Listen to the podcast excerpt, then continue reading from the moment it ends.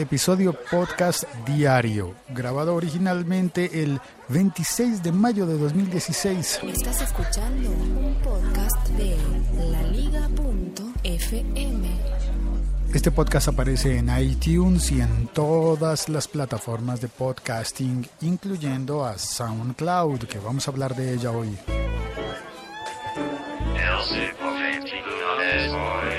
Puedes encontrarme también en Twitter como arroba locutorco para enviar mensajes y te agradecer mucho si compartes este episodio con las personas que creas que van a estar interesadas en el tema de hoy, que es específicamente para los apasionados del audio y para las personas profesionales de audio también. Vamos a hablar sobre masterización. Si eres eh, usuario de sistemas de audio avanzado y conoces ya esto, salta un par de minutos hacia adelante porque voy a explicar de qué se trata la masterización. Si ya sabes en qué consiste la masterización, salta al minuto 9 con 30 segundos para continuar la escucha ahorrándote la explicación. Es básicamente un proceso de optimización del sonido, aumentando todos los niveles de los volúmenes de las frecuencias. ¿Se parece a la ecualización? Sí, se parece a la ecualización porque incluye ecualización. También incluye procesos dinámicos de compresión del sonido para mejorar la capacidad del poder del sonido de una grabación. Esto es un proceso reciente en la época de la grabación del audio, es decir, al comienzo cuando se inventaron la grabación del audio era suficiente con grabarlo y ya. Se pensaba en los volúmenes, eh, qué tan fuerte quedaría la grabación, qué tan eh, bien se entendía la grabación y ya. Luego empezamos a pensar en la mezcla, el correcto balance de eh, los componentes de una grabación. La mezcla antiguamente, en música especialmente, corría por cuenta del el arreglista. Cuando una pieza musical se orquestaba, el arreglista, la persona que escribía eh, las partituras y organizaba en su mente todo lo que iba a ejecutar la orquesta, era quien hacía la mezcla. Era quien decidía qué instrumentos iban a sonar fuerte y cuáles iban a sonar bajo, y distribuía los sonidos para darle un balance total a la obra. Ese balance es lo que conocemos como la mezcla. También tiene que ver con la mezcla la disposición de los músicos dentro de una orquesta. Por eso los músicos de percusión suelen ir atrás. Son los que están más lejos del público en un concierto, porque son los instrumentos que más fuerte suenan y que menos necesitan de amplificación o de estar cerca del público. Ah, bueno, también están los planos de la mezcla. En la orquesta también se replica. El concertino el concertista suele estar siempre más adelante que todos los demás. El primer violín es el que está más cerca del público dentro de la disposición de una orquesta. Eso eh, tiene que ver, por supuesto, con la mezcla de sonido. Y de alguna manera esos principios antiguos los seguimos replicando. Por ejemplo, yo estoy hablando muy cerca del micrófono y posiblemente de fondo oigas muchas cosas como el empaque de una caja y demás. Y eso es porque hoy, hola Leonardo, ¿qué más? Muy buenas, ¿cómo está? Aquí haciendo podcast y explicando que hoy tenemos en el espacio de la cafetería, de lo que normalmente es la cafetería, tenemos una feria de libros. Y están eh, varios stands, stand, stands, ¿cómo se dice? ¿Cómo se llama este aparato donde se cuelgan los libros? Sí, un stand. ¿Stand? Es que suena chistoso. ¿Están los stands? Debe haber un equivalente en castellano que sería... Escaparate, ok, vamos a decirle escaparate. Gracias.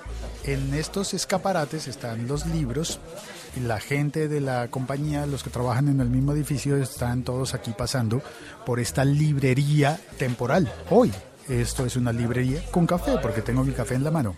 Así que en profundidad de campo debes estar oyendo.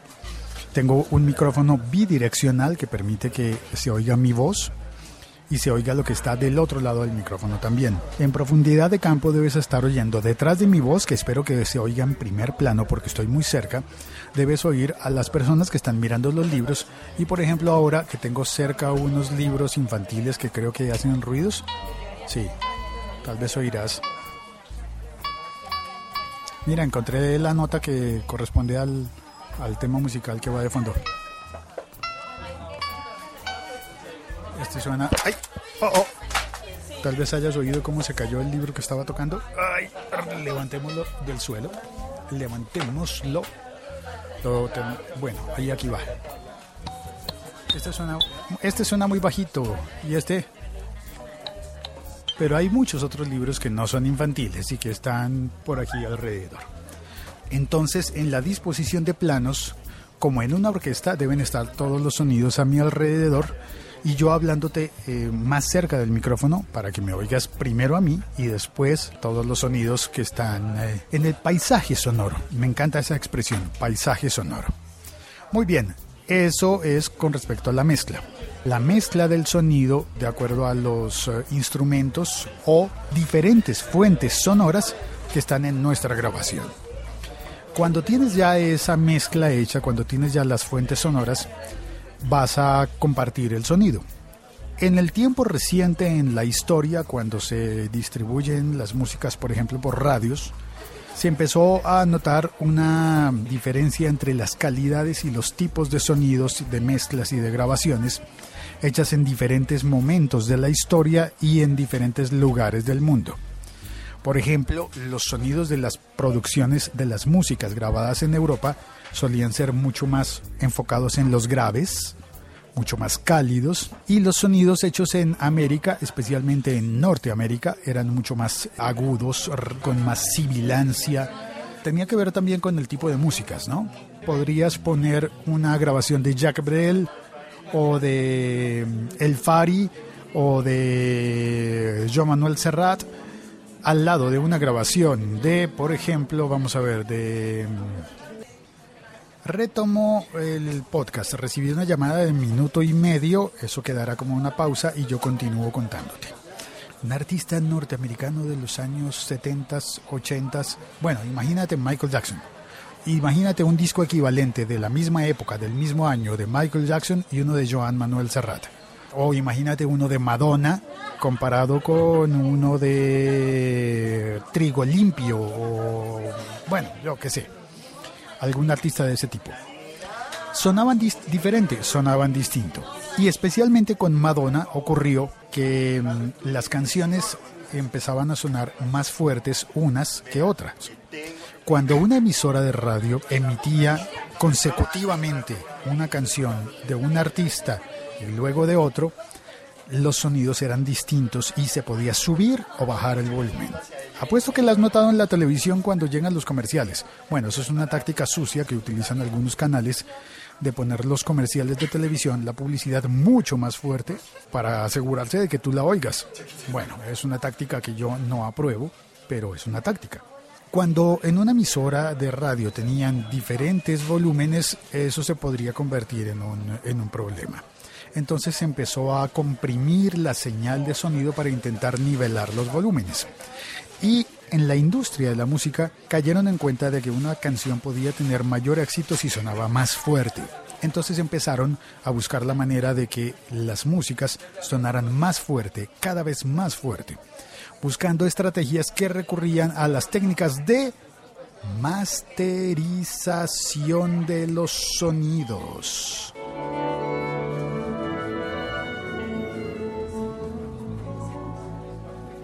Comprimir, ecualizar, volver a comprimir y hacer eh, correcciones digitales del sonido para obtener el volumen más alto posible, pero no solo eso sino que también el sonido más parejo y equivalente entre diferentes grabaciones. Por ejemplo, cuando hay un disco compilado con varios artistas, el trabajo de masterización consiste en hacer que no parezca que quitaste el disco y pusiste otro, que fluya de alguna manera más, eh, más normal, sin cambios tan dramáticos y también algo muy importante para la masterización, que tu grabación se oiga de la mejor manera posible en cualquier equipo. Que si la oyes en el teléfono suene bien, si la oyes en unos, eh, en unos parlantes marca Sonos suene bien, si la oyes dentro de tu coche o carro suene bien, y si la oyes en un radio de transistores antiguos suene bien, y si la oyes en una discoteca suene bien. Ese es el trabajo de la masterización y eso es lo que está ofreciendo la compañía Lander. El servicio de internet Lander se escribe Lander como una marca de cosméticos que usaba mi mamá, solo que no tiene la E. Así como Tumblr no tiene la E, Lander no tiene la E. Lander ofrece masterización con unos planes de suscripción. Subiendo los archivos digitales a su web se puede hacer masterización de tracks. Pueden ser de músicas, principalmente está pensado para eso. Pero ¿por qué no? Podría hacerse masterización de episodios podcast. Allí están los planes de suscripción. Hay un plan que es gratuito, incluye dos tracks en MP3 de hasta 192 kbps que es eh, una calidad media. Ellos lo llaman de baja calidad porque, claro, son muy exigentes. Y los planes profesionales, pues ofrecen grabaciones en formato WAV, sin pérdida de sonido por compresión de datos que es distinta a la compresión dinámica del sonido de la compresión de datos. La compresión dinámica es como subir y bajar el volumen, la compresión de datos es como aplicar algoritmos para que el archivo pese menos. Y ahí se va degradando el, sonido. Pues bueno, Lander ha comenzado un plan de asocio con SoundCloud. De manera que cuando abres un plan gratuito en Lander, si vinculas tu cuenta en SoundCloud, que puedes tener también la cuenta gratuita, Lander te hace un upgrade y te permite hacer ya no dos masterizaciones en MP3 de calidad media o baja, sino que te permitirá hacer hasta cuatro masterizaciones en calidad máxima de archivos WAV. Yo estaba muy ilusionado con que mm, en mi cabeza eso iba a funcionar como que yo iba a hacer mi podcast y lo iba a publicar en SoundCloud y, mm, el asocio entre estas dos compañías iba a lograr que todos mis sonidos en SoundCloud sonaran mucho mejor porque estarían corregidos con procesos de masterización, que son muy complejos, suelen ser muy costosos y esta compañía está probando un modelo nuevo de negocios para eh, hacer que todo suene mejor. En esa imagen mental, que los podcasts de todos los que publicáramos sonidos y audios sonaran mejor, pues era una, uy, una cosa maravillosa.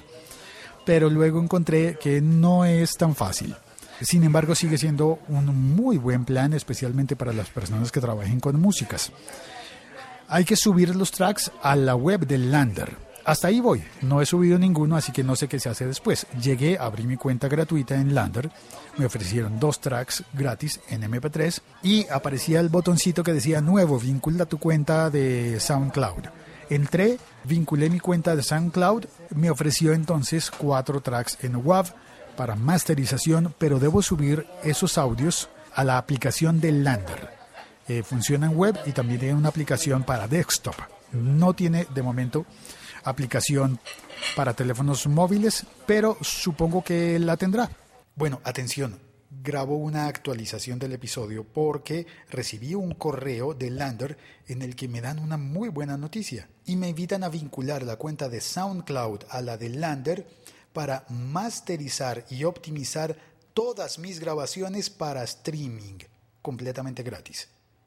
Todas las de streaming. Obviamente entiendo que serán todas las grabaciones que ponga en streaming en SoundCloud. Ahora, quedan varias preguntas que todavía tenemos que averiguar, tengo que averiguar. Si ese streaming significa que cuando yo le active la casilla de descargar un episodio, ya no me van a permitir eh, tener esa masterización o si tengo que subir las grabaciones a Lander o si podré hacerlo con las grabaciones que ya estén subidas a SoundCloud. Cosas por definir, pero en todo caso es una muy buena noticia. Termina la nota puesta en edición después de la emisión. La Liga.fm. Estamos conectados. En el chat solamente está el Lancero Parcero que dice que ojalá no se haya roto lo que tiré al suelo. No, no, no, no, me lo cobran. Un abrazo a todos, gracias por haber oído este episodio del siglo XXI. Es hoy, gracias al Lancero por estar en el chat y nos oímos mañana, ¿te parece?